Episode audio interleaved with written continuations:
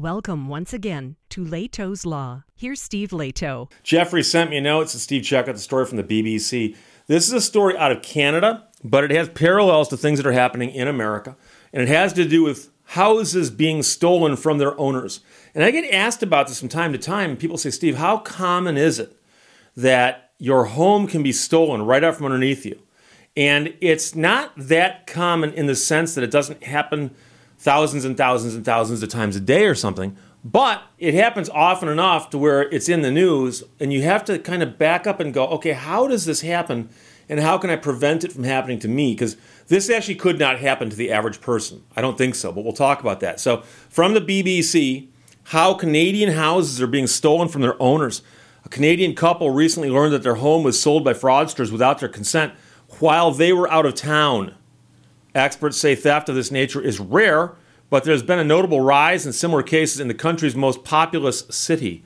Earlier this year, Toronto police said they wanted the public's help in catching two people who were involved in a complex fraud scheme. The individuals used fake IDs, posed as owners of a home in the city. They then successfully sold the home, even handing over keys to unsuspecting new owners. Now, you go, well, how does this happen? Where are the owners? Well, the real owners had been out of the country for work since January of 2022. So they left the country for a long term trip. And because of that, the home was unoccupied. That's one of the keys here. The out of town couple only learned their home had been sold without their knowledge months later after noticing their mortgage payments had disappeared from their bank accounts. The incident captured the fascination of many in Canada, particularly in the Greater Toronto area and Vancouver, where real estate is categorized as a national obsession because of its high cost. The uh, average home costs over 1 million Canadian dollars, uh, and there's, of course, scarce housing. Uh, translated into US dollars, that's 749,000, or into pounds, that'd be 620,000 pounds. Similar stories from other property owners in Toronto have since emerged, and investigators say these once rare cases appear to be on the rise. And so these are what we call property title fraud. Okay? For industry veterans, these types of cases are definitely unique to this point in time. That's uh, Trevor Coote from the British Columbia Real Estate Association, who's been working in this field for 20 years. I'd say I've never seen anything like it especially when it comes to the level of sophistication used by the fraudsters when committing these crimes. Uh, schemes related to home or property ownership can typically occur in two ways there's mortgage fraud and title fraud.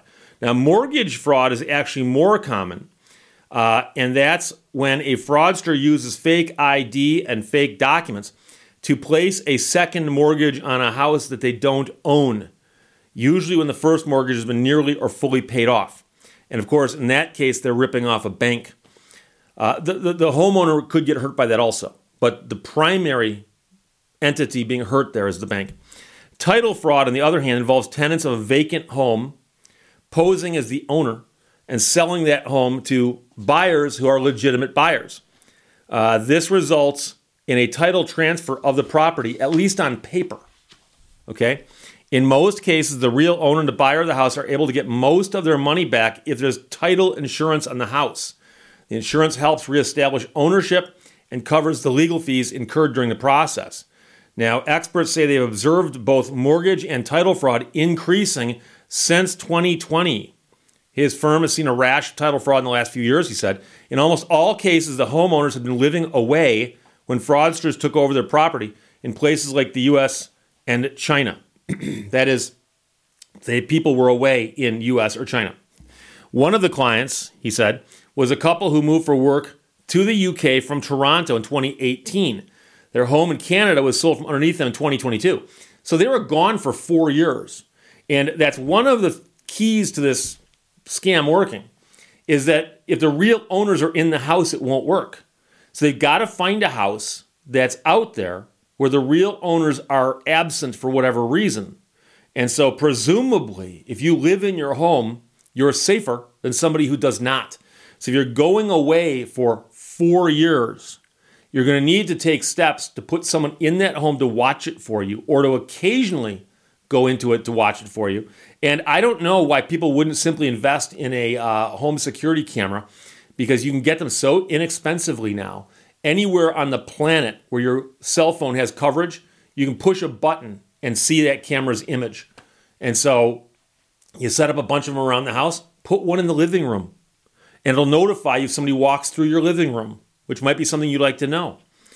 So, one of these homes, the one that was sold in 2022, sold for 1.7 million dollars Canadian and had been entirely renovated by the time they found out that had been stolen last June. So the buyers renovated the house.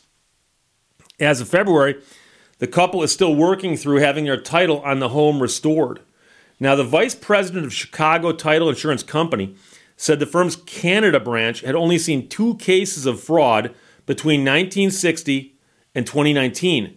Now, all of a sudden, they're dealing with dozens of cases, including at least five title fraud cases, all in the greater Toronto area. Similar cases of title fraud have emerged in the provinces of BC as well, home to the city of Vancouver, where the average home costs $1.1 million Canadian. The BC Land Title and Survey Authority said it is aware of two title fraud attempts since 2020, only one of which was successful. The public corporation added it only knows of one case prior, and that was uh, 2019, and then two in 2008 and 2009. They maintain that these types of fraud remain exceptionally rare. The LTSA processes up to 1 million land title applications each year. So they process a million of them, and they've seen one or two. That is an extremely small number. Of course, when it happens to you, it's a big number. A similar case made headlines in the UK in 2021 when a man in Luton returned to his house only to find that the home and all its furnishings were sold without his knowledge. Property fraud cases in the UK, however, appear to be steady. Data provided to the BBC by the UK Land Registry shows an average of 41 reported cases of both mortgage and title fraud in the past four years. Cases hit a peak of 50 in 2016 and 2017. Experts are puzzled as to why there's been a surge of reported cases, particularly in Toronto. Uh, they say it's possible that virtual real estate deals during the pandemic could have made it more difficult to detect fake identification documents. The pandemic, he added, has also forced some people away from their property for longer periods due to travel restrictions. I've got friends who buy and sell real estate. I know a couple people very, very well who do that. And I know that the closings have changed in the last few years to where it's not uncommon that in the old days you'd sit down at a table the people you're buying from sit there, and you sit here, and the realtor and the closing agents are all around one table. And I know that uh, closings in the last couple years will occasionally be done virtually, and, and that is somebody's appearing via Zoom, and a bunch of documents show up which purport to be of these people, and you hope that's true. Others have pointed to the growing sophistication of the perpetrators, some of whom have been linked to organized crime who seemingly have a good grasp of the Canadian real estate system. Uh, one expert added that the fraudulent IDs used in these transactions often look authentic, and perpetrators will hire skilled actors to pose as homeowners and carry out the scheme. Now, that's an interesting one that they would hire actors. And I know they're not saying they're going to go actually hire actors from movies and stuff, but that they'll actually go, hey, I need you to pose as a seller. Uh, that's interesting to me. IDs are so easily faked now that it can't be relied on as a sole way of closing a $3 million transaction, he said. There's also the profitable nature of these crimes. Real estate in Toronto has significantly risen in value last few decades. It does make sense. There's a big focus on where real estate is really valuable, says the general counsel with the Society of Notaries Public in British Columbia. But he says that little is known about these reported cases of title fraud, which are often complex in nature. These crimes are not easy to do, and they often get caught and are often stopped. He and others have called for a national investigation to determine the causes and if more can be done to protect homeowners in Canada. So I'm not aware of any situations where that has happened successfully, where somebody actually is still in the home, and for obvious reasons. So it seems that the very first thing you need to be wary of is if your home is going to be unoccupied for any length of time. And I don't know if these people drive around and look for homes that look vacant or if they somehow get word out in the street and ask, you know, I don't know, Huggy Bear, do you know of any homes that are vacant right now in a rich neighborhood? And, and you see what your what your contacts tell you? I don't know.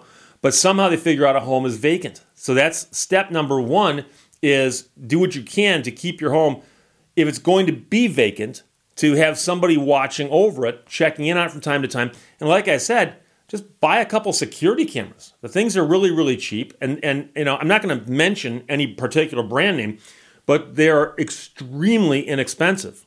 And so what I would do if I was going to leave the country and my house is going to be unattended, I'd put a couple security cameras outside and I put one in the living room. And I would tell that one if anything moves, ping me. And if something happens, you start making phone calls and get back as fast as you can. So I suppose it's possible that someone could sell a house, but no, I don't think so. I think to sell the house, they'd have to get into it at least once or twice to show it. Is someone going to buy a house sight unseen? Maybe somebody would. But I think generally speaking, they'd have to get into the house at least once because they say they're turning over the keys. And to do that, they got to break into the house one time, draw out the locks, replace them, and all that. And I understand that's not that difficult to do if you know what you're doing. But if you got security cameras I'm talking about, you'd be tipped off that, oh, by the way, there's a person hunching over your back door right now with a drill in their hand. You might want to do something about that. So it's a crazy story. Some of these stories have popped up in the news lately, and they make the news because they are, in fact, that unusual. But obviously, it's a quite scary concept that you go away on vacation, you come back, and there's someone else living in your house, and they think they own it.